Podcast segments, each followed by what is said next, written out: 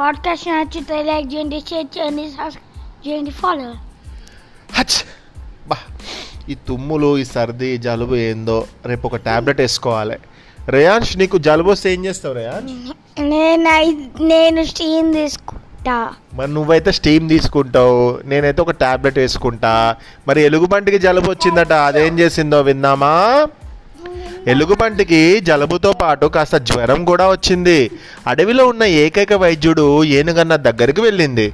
పరీక్షించిన తర్వాత తేనె తులసాకులు కలిపి నాలుగైదు రోజులు తీసుకుంటే సరిపోతుందని చెప్పిందా ఏనుగు. తను నివాసం ఉన్న చోటుకు వెళ్ళి పక్క చెట్టుపై ఉంటున్న కోతిని తేనె గురించి అడిగింది.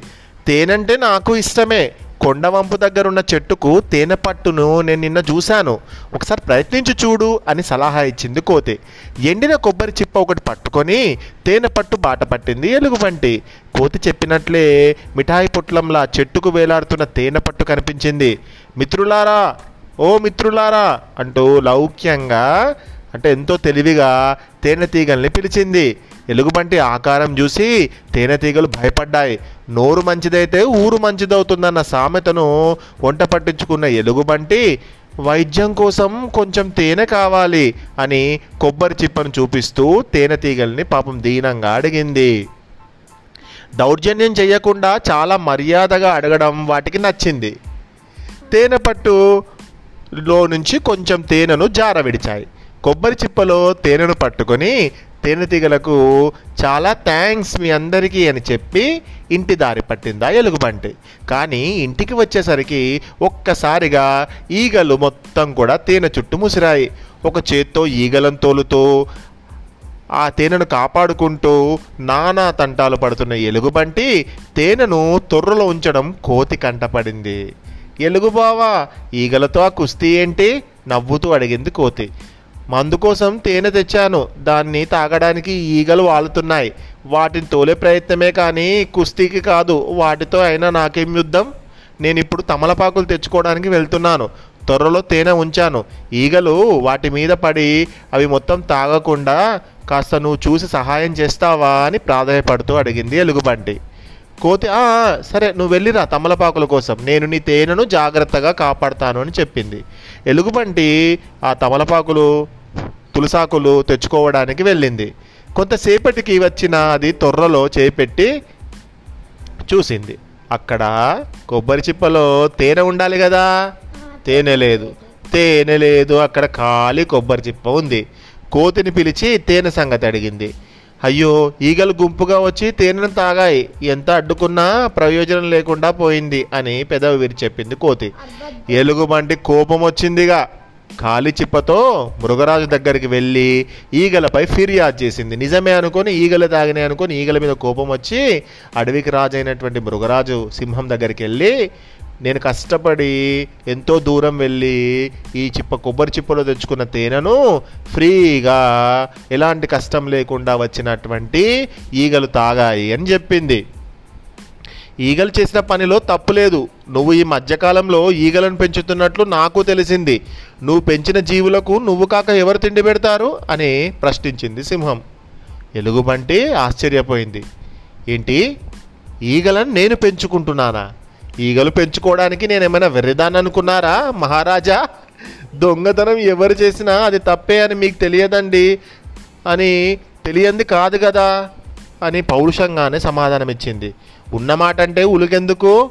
నువ్వు నీ పరిసరాలను ఎప్పుడు నీట్గా ఉంచుకోవు అపరిశుభ్రంగా ఉంచుతావని చాలా జంతువులు చెప్పాయి. చుట్టుపక్కల అలా ఉంటే ఈగలు రాకుండా ఏమొస్తాయి? దోమలు ఈగలు అన్నీ వస్తాయి కదా? అంటే నువ్వు పెంచుకున్నట్లే నీ పరిసరాలను పరిశుభ్రంగా ఉంచుకుంటే అవి రావు కదా? అని చురక తగిలించింది. తప్పు తన వైపు ఉండడంతో ఎలుగుబంటి తలదించుకుంది. నా ఆరోగ్యం కుదుటపడ్డాక పరిసరాలు శుభ్రం చేస్తాను అంటూ తప్పు సరిదిద్దుకునే ప్రయత్నంలో మృగరాజును మన్నించమని కోరింది. సింహం సంతోషించింది. చిప్పలో దాచుకున్న తేనంతా తాగే శక్తి ఈగల దండుకు ఉండదన్న సంగతి ముందు నువ్వు గుర్తుంచుకో. ఇది ఇంకెవరో చేసిన పని అని నా అనుమానం. రేపటికల్లా ఆ దొంగను పట్టి శిక్ష విధిస్తాను అని హామీ ఇచ్చింది సింహం. సింహం అన్నది కదా ఎవరై అంత చిప్పలో ఉన్నటువంటి తేనెను మొత్తం తాగడానికి ఈగలకు వాటి బొజ్జ నిండిపోతుంది. అంటే ఎవరో కావాలని దొంగతనం చేసి ఆ ఈగల మీదకు ఏం చేసిండ్రు? ఫిర్యాదు చేసిండ్రు. ఇది ఇంకెవరో పని అని నా అనుమానం అని చెప్పింది కదా. మర్నాడు ఎలుగుబంటి కోతిని రమ్మని కాకితో కబురు పంపించింది సింహం. అంటే ఎలుగుబంటిని కోతిని రెడ్డిని రమ్మని చెప్పి కాకితో కబురు పంపిందట. తక్షణం మృగరాజు ముందు అవి హాజరయ్యాయి. కోతి నిన్ను జాగ్రత్తగా తేనెను కాపాడమని చెప్పి వెళ్ళింది ఎలుగుబంటి. నిజమేనా? "ఆ, అవును మహారాజా. మరి నువ్వు మిత్రద్రోహానికి పాల్పడడం తప్పని నీకు తెలియదా? అని గర్జిస్తూ అడిగింది సింహం.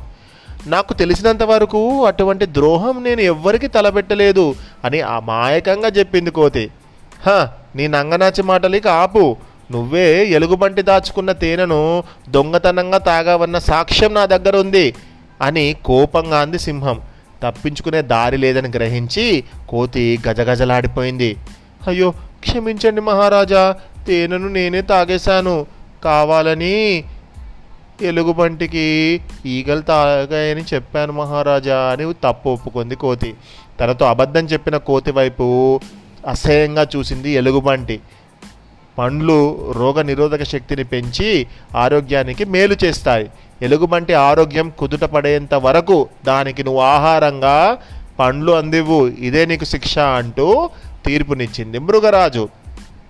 తనను చంపకుండా మిత్రుడికి సేవ చేయడమే శిక్షగా విధించినందుకు కోతి ఊపిరి పీల్చుకుంది. ఇంతటి చక్కటి కథను రాసిన వారు బివి పట్నాయక్ గారు.